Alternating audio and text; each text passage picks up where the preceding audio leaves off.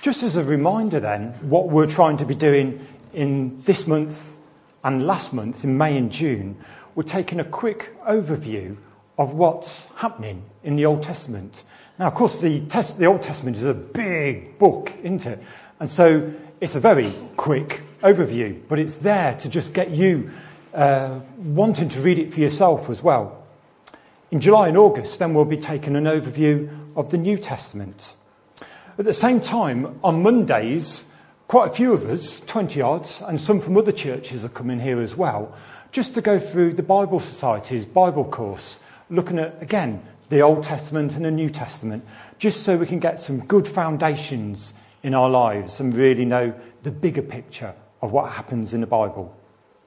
So far, we've had four talks. And I can, you'll, if you've been here, you'll read, you'll, you'll know them. What is the Bible? The Pentateuch, Conquest and Judges, and the United Kingdom. Um, after today, we've got four more talks that we'll be looking at. And for me, this talk perhaps is the worst talk of all nine. And that's not because I haven't sought God about what to say, because I have. And it's not because um, it's not because I haven't researched a lot. I've spent hours and hours reading and thinking about what's going on. I have done that as well. So it's not that I'm not prepared. The reason I think it's the worst one of all nine is because we really see human nature as it is.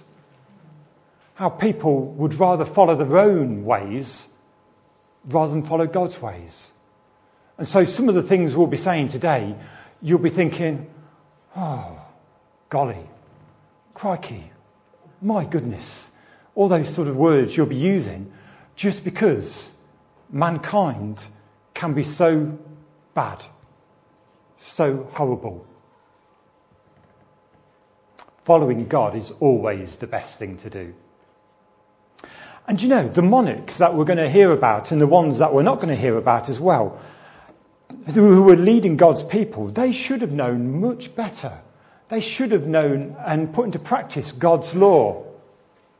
But it's just like Jeremiah said they forsook God, the spring of living water, and they followed their own ideas and their own inclinations.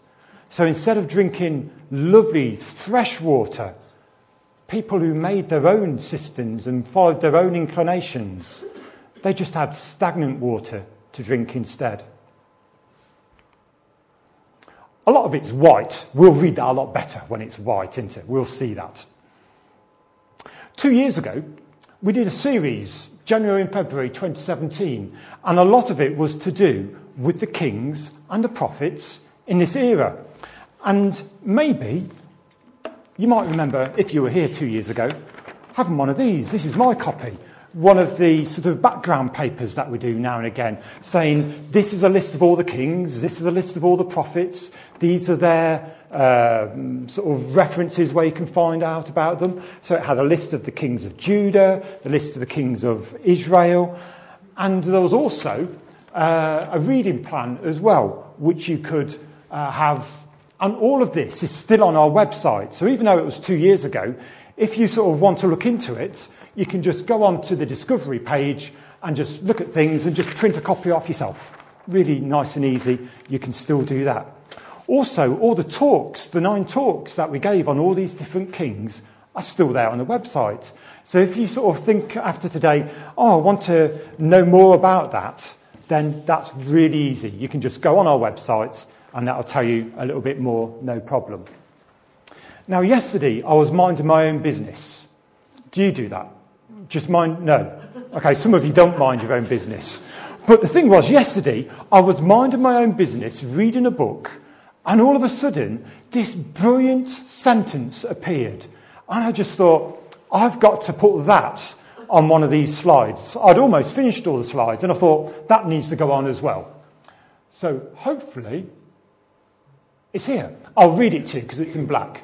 So I'm saying this person, Reverend Dr. Neil Hudson, is an Elim minister. He said, The purpose of all history is to encourage us to embrace all that God could do in our own day. So the reason we're looking back isn't just to fill half an hour because history is boring. Oh, no, it's not. History is very exciting. The reason we're looking back is to see what people were like then, what God was like then, and say, Lord, you're the same yesterday, today, and forever. I know that the God who was faithful and just and full of mercy then is still all of those things today. So, do you fancy a bit of a history trip? History trip? Should we all go together down memory lane? Okay, it's not memories for any of us really, because it's going back a few thousand years. A quick bit of, a bit of history. There was the United Kingdom that Gail talked about last week, and then there was the divided kingdom that came afterwards. The United Kingdom lasted about 120 years, and that was three kings, really. It was Saul, David, and Solomon. So after that, it's the divided kingdom, and of course, that's what we're concentrating on today. And they were split between the ten northern tribes that called themselves Israel and the two southern tribes that called themselves Judah. In the northern tribes, it lasted about 205 years or thereabouts, and there were 19 kings in 205 years in six dynasties. In the southern kingdom, there were 20 kings in about 340 years and one dynasty. I know you're all with me. So, what was that dynasty called? The one dynasty. Someone say David. Did someone say David? That is the correct answer, whoever said it, because the one dynasty was David's lineage. Because he was a God, he was a person who really went after God. And so God made all these promises. Yes, there's going to be people that follow you of your line that are going to serve me.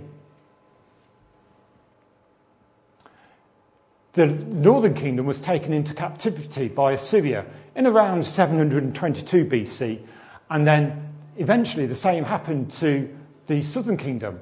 And in around 587 BC, then they too were taken into captivity. So there's probably around 40 kings we could look at. And if we spent, or worked it out, about 15 seconds on every king, we could talk about each king. But that just seems a bit worthless, doesn't it? You wouldn't be able to say very much at all. So what I've done, I've picked four kings that we're going to think about. Two from the southern kingdom, two from the northern kingdom. Just briefly thinking about what life was like and what the king was like as well. And then we're going to wrap it up by thinking about what we need to be like and what God's calling us to be like today. The first one, King Rehoboam. And if you want to look at any of this at home, again, you know, all these notes will be on the website by tomorrow. So if you want to look him up and read some of these things, then you can find out about him. He reigned for 17 years, and it was about three years into his reign that the northern kingdom split away. Now, you can read about why in those verses, but it wasn't just one thing that made the northern kingdom go away from the southern kingdom. Because for quite a few years, many people in the northern kingdom weren't happy about what was going on with Solomon and David. So it wasn't just what Rehoboam said, but it was really what Rehoboam said, what was, what was breaking a camel's back, you could say. It was there, oh yeah, I've had enough.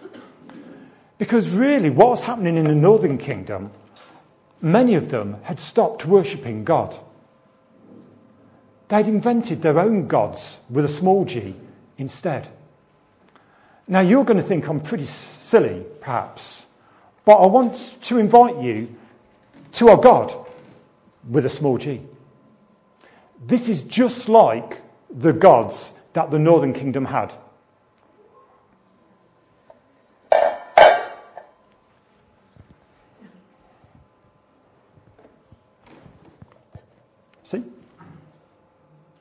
What a beautiful calendar. But that's the sort of thing the Northern Kingdom was doing. Let's make a calf. Let's bow down and worship the calf. Oh, that calf looks beautiful. Let's worship the calf.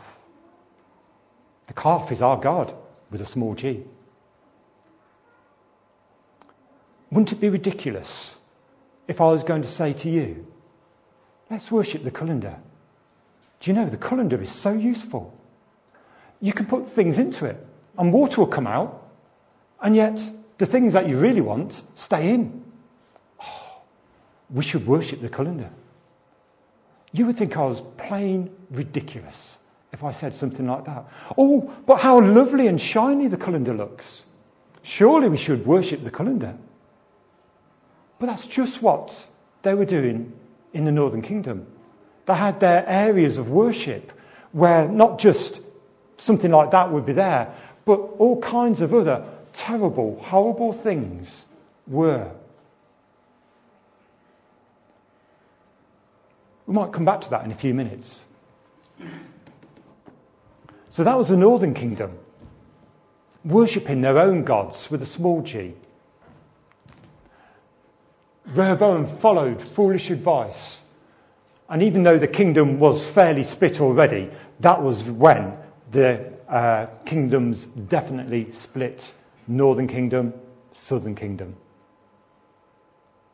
So that's a few thoughts about Rehoboam. You can read a lot more for yourself. How about this chap, King Ahab? 1 King 16, 29 to 22, verse 40. Many of us will have heard of King Ahab. Perhaps more of us might have heard of his wife. Now, I've put these words down very carefully because usually I wouldn't put these words down together, but I'll say what the words are. He married an awful foreign woman because to me, being foreign, different from being born here, is brilliant. Something to embrace, something to really get to know.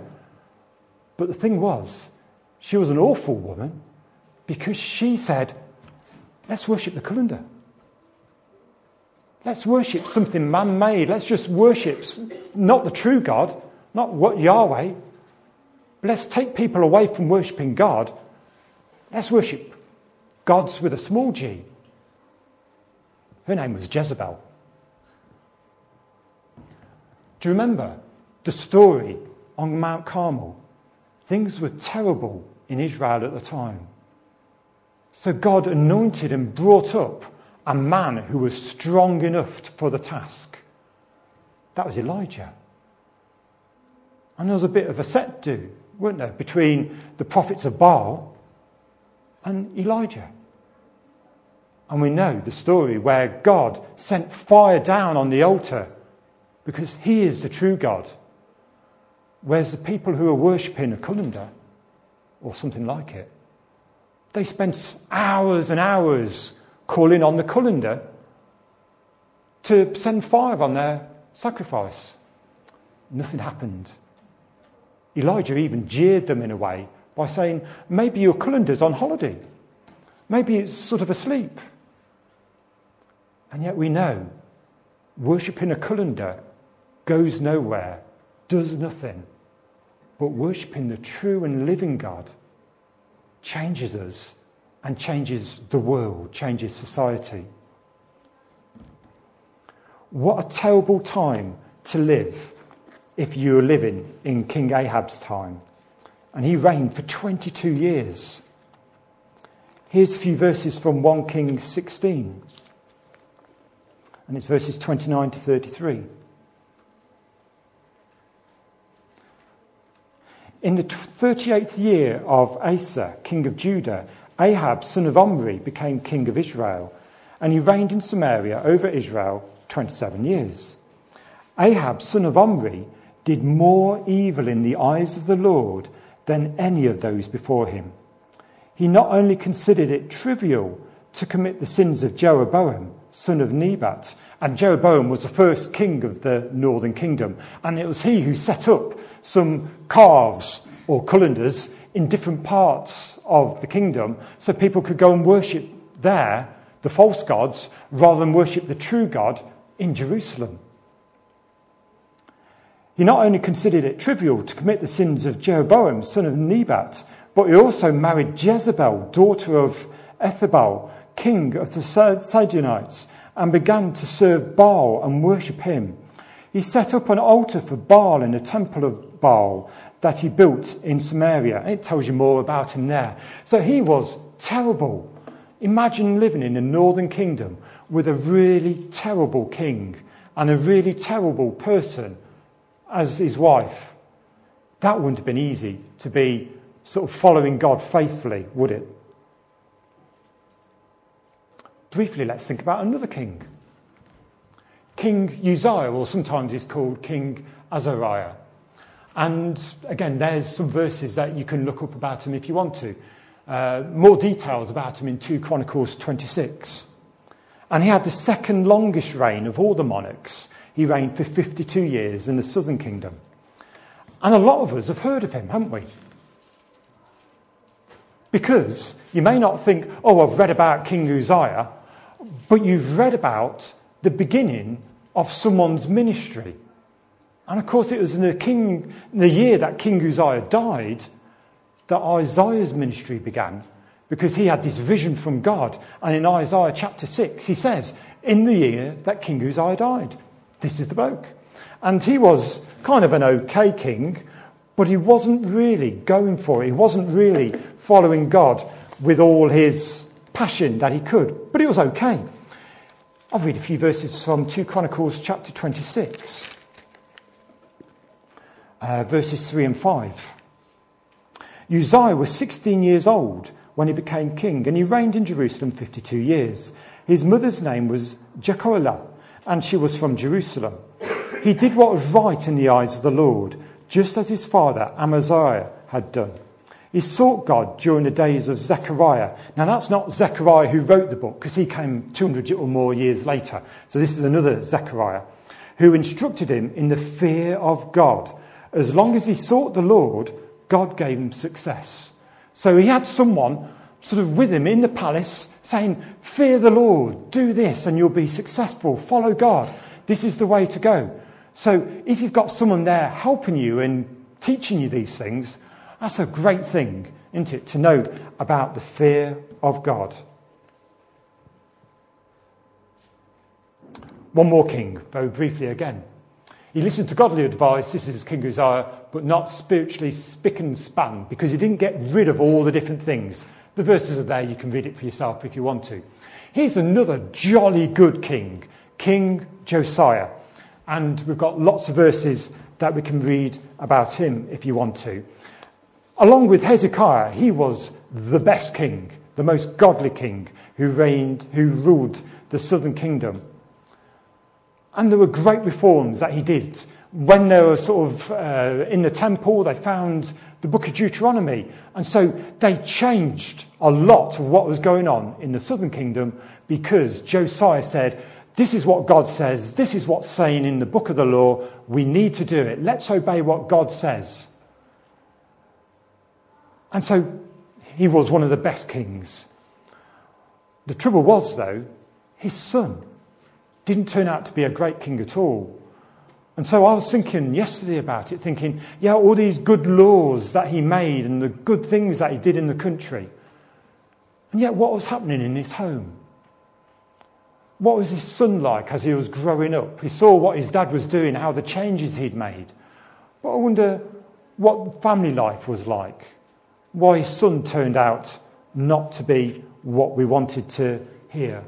So the book of Deuteronomy was found and reforms were initiated.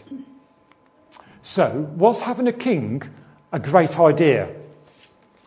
We probably all know the answer already, don't we? But I've got these quotes that I definitely will read out because, again, it's black by Eugene Peterson. He says this The story of the Hebrew kings makes it clear that it was not God's idea that the Hebrews have a king. But since they insisted, he let them have their way. But God never abdicated his sovereignty to any of the Hebrew kings. The idea was that they would represent his sovereignty, not that he would delegate his sovereignty to them. But it never worked very well. After 500 years and something over 40 kings, there was not much to show for it. Even the bright spots, David and Hezekiah and Josiah, were not very bright. Human beings, no matter how well intentioned or gifted, don't seem to be able to represent God's rule anywhere close to satisfactory. The book of Kings documents 500 years of failure, proving that the Hebrew demand of God to have a king was about the worst thing they could have asked for.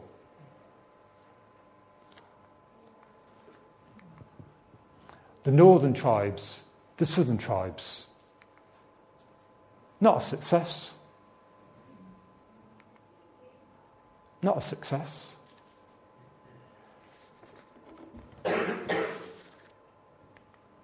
Having a king was a terrible idea because it wasn't in God's plan.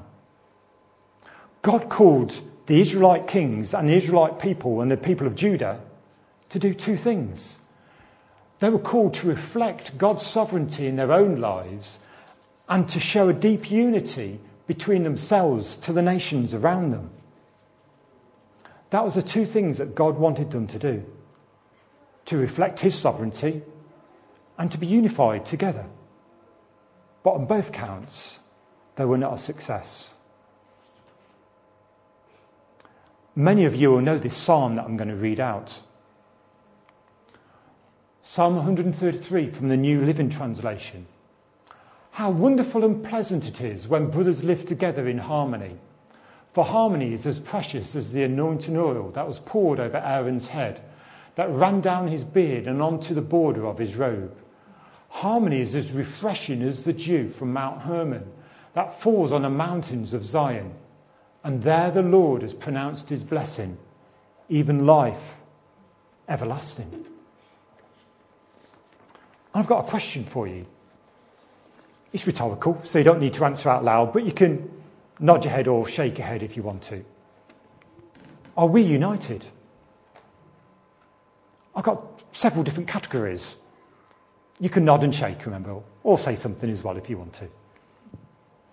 Is this country united? We've got Brexit, Scottish independence, the haves and the have nots, food banks, people with jobs, people with no jobs. There's a long list. I've left plenty of space in case you wanted to add something. Are we united as a country? Yeah, We're, this is interesting, isn't it? We're the United Kingdom, but that's from the 1700s, isn't it? When we became a United Kingdom. Are we a United Kingdom now? Remember what the Psalm said? Here's another version, New International Version this time. How good and pleasant it is when God's people that's us. Live together in unity.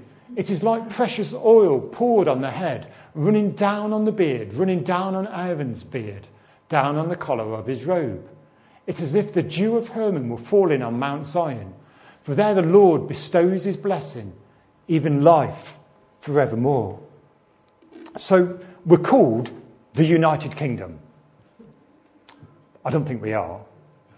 What about Nuneaton? Now, I think Nuneaton is quite famous. Shall I give you some examples why I think Nuneaton is famous? Here's some pictures. We've got George Eliot.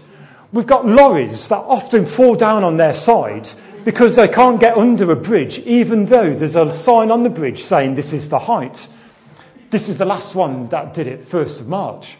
We've got a lovely clock tower. We've got a great railway junction. Sometimes when I'm in different places, uh, people say, Where are you from? I'll say, Nuneaton. Oh, I know the junction there for the railway, they'll say. And things like that. And then now we've got a tower crane just opposite the library. So maybe one day we might become famous for having a small tower crane. Who knows? Maybe you've got some other ideas why Nuneaton could be famous. Are we united? I don't think so. Here's the results from the Euro election. You can't read them because it's in black. 33.47% of the electorate voted in the election. Brexit Party had 14,000 and a bit, Labour Party had 4,000 and a bit, Lib Dems and Conservatives 3,000, nearly the same as the Greens. You know, all of these split. A lot of people are just so have different opinions in Nuneaton about different things. And some people won't say anything. Some people give their views very strongly. And they say, you don't have to be down a pub or down uh, anywhere really, but they'll give their opinion very strongly because they have strong opinions. And they don't care if they agree with them or not. They'll still give their opinion. But do you remember that psalm? Psalm 133. Again, I'll read it from the Amplified. Behold, how good and how pleasant it is for brethren to dwell together in unity. It is like the precious ointment poured on the head that ran down on the beard, even the beard of Aaron, the first high priest, that came down upon the collar and skirts of his garments, consecrating the whole body. It is like the dew of lofty Mount Hermon and the dew that comes on the hills of Zion. For there the Lord has commanded the blessing, even life forevermore, and I really like this, upon the high and the lowly. So God's blessing is for those that are well known, those that are just humble, all kinds of people. God's blessing is for everyone. Let's just have two more quick ideas about unif- being unified. Are we united? I think we're pretty united. I think we're sort of singing from the same hymn sheets or singing from the same wall, if we're sort of talking about it in a 21st century way. I think we are. But here's this prayer again from the message.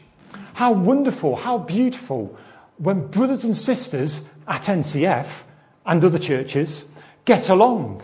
It's like costly anointing oil flowing down head and beard, flowing down Aaron's beard, flowing down the collar of his priestly robes. It's like the dew on Mount Hermon, flowing down the slopes of Zion. Yes, that's where God commands the blessing and ordains eternal life. So I think God is blessing us because we are meeting together, wanting to know God and letting, wanting other people to know Him too. Let's just think about one more part of being unified. And it brings it right down a little bit more to ourselves. Now, just as an aside, I really like this shirt. I do, I really like it. And it's the only one in the world because it's Fiona who made it. Now, I can say how good it is and brilliant because Fiona's not here today, nor Jill. They're away together for a weekend. But it was Jill's inspiration that I'd have a, a shirt with flags on, and it was Fiona that made it. So every time I see it in the wardrobe, I just think, there's the world that I can pray for. I love it. And I don't wear it that often. Well, not here, but I wear it at home sometimes. And I think, wow, it's great. I really like it. The trouble is, there's a problem on the next photo. I'm wearing a crown. Thinking about history again, some of you will remember this day very well.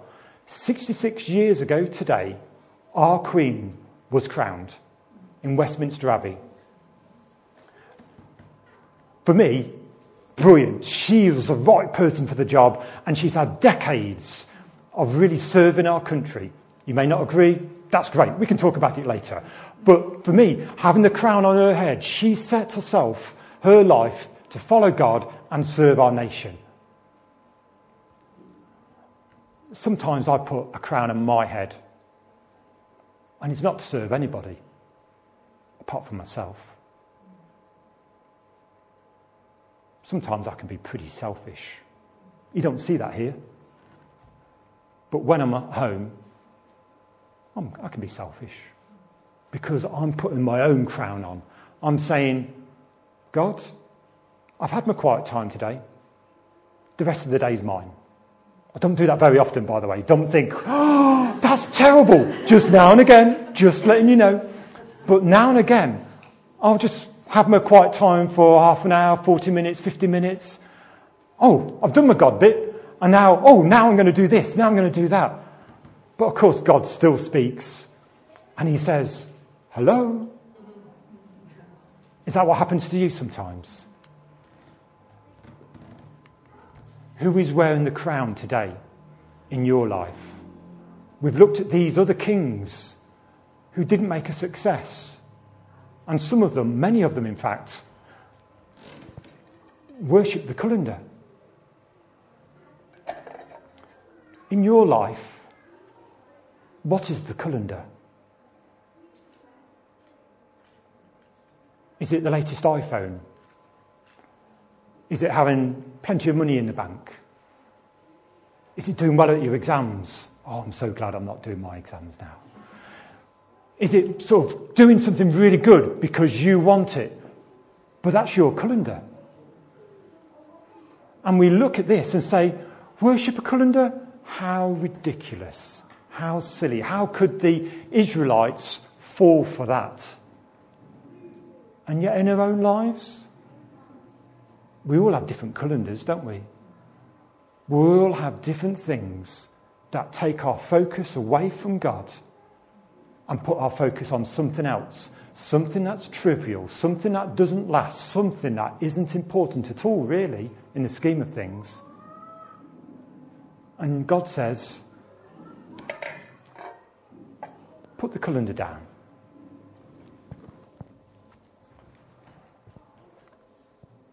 Forget the calendar. I'm the living God. Come and worship me. Come and spend time with me. I've got some questions I want you just to think about. Don't say anything out loud. Some questions to ask yourself. In my normal day to day life, do I reflect God's love, mercy, grace, and kindness? Is God's sovereignty over me easy to spot in my life? Am I usually any different to most of the people I come across? Am I often selfish, demanding, or ignorant? Has having a relationship with God made any significant difference in my life? We looked at the Israelites and we said God called them to reflect his sovereignty and God called them to be together. God calls us to do the same things, to reflect His sovereignty to other people, and to be unified together, to love God, to follow His way. And so there's two things we're thinking about today. The divided kingdom. Today, God calls us to reflect His sovereignty in our own individual lives. Today, God calls us to live in unity and harmony with others. And you might say, Thanks for the challenge, John, but that's way too hard. You don't know what my life is like. You don't know who I live with. You don't know my history. You don't know my present circumstances. The beautiful thing today is we're going to take communion together.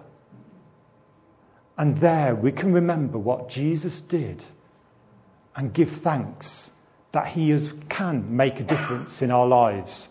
So instead of being ensnared by different types of colander, we can say, Lord, you are the one I worship.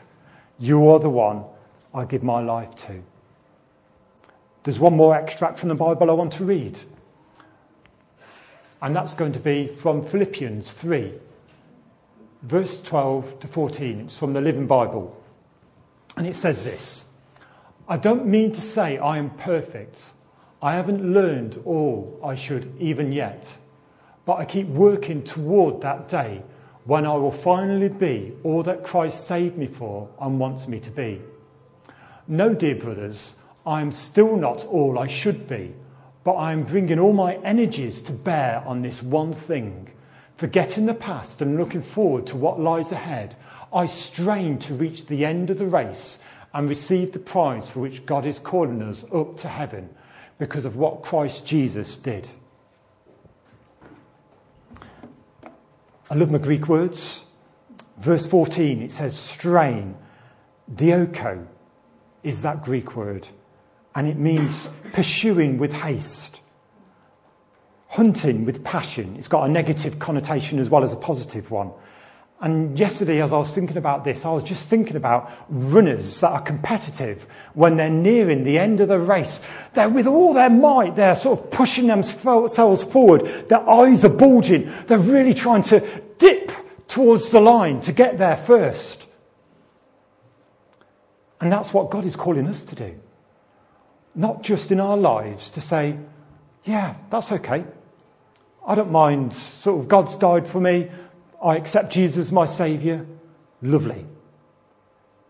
God is encouraging us today to strain with all we've got to follow Him, to put some energy, some oomph into what we're doing. A few months ago, we were saying we're on the cusp of something. And I think we are. But what are our hearts like? Are we soft and pliable for God? Are we fervent in prayer? Are we fervent in reading the Bible? Are we open to God surprising us by what He wants to do rather than what we think He should do? So, my prayer for all of us today and for myself is that we'll take off our crowns that we metaphorically wear. We'll put aside our false gods with a small g, our calendars, or whatever it might be. That will say, Lord, I open my heart to you. I want people to see that you are the sovereign in my life. I want people to see that I'm unified with my brothers and sisters because of your love for me. So let's pray. And in a few minutes, we're going to say, Lord, thank you. You are our lover. You are the one who sacrificed everything for us. Thank you, Lord, that you're not a God that man has created. We know there are so many small g gods around that people create and worship and spend time worshipping and spend money worshipping as well. Lord, we're sorry where we've done that. We want to turn, Lord, and worship you only. Lord, will you help us to remember the great things about looking back in history so that we can see where you're at work then and how you can be at work in us again today.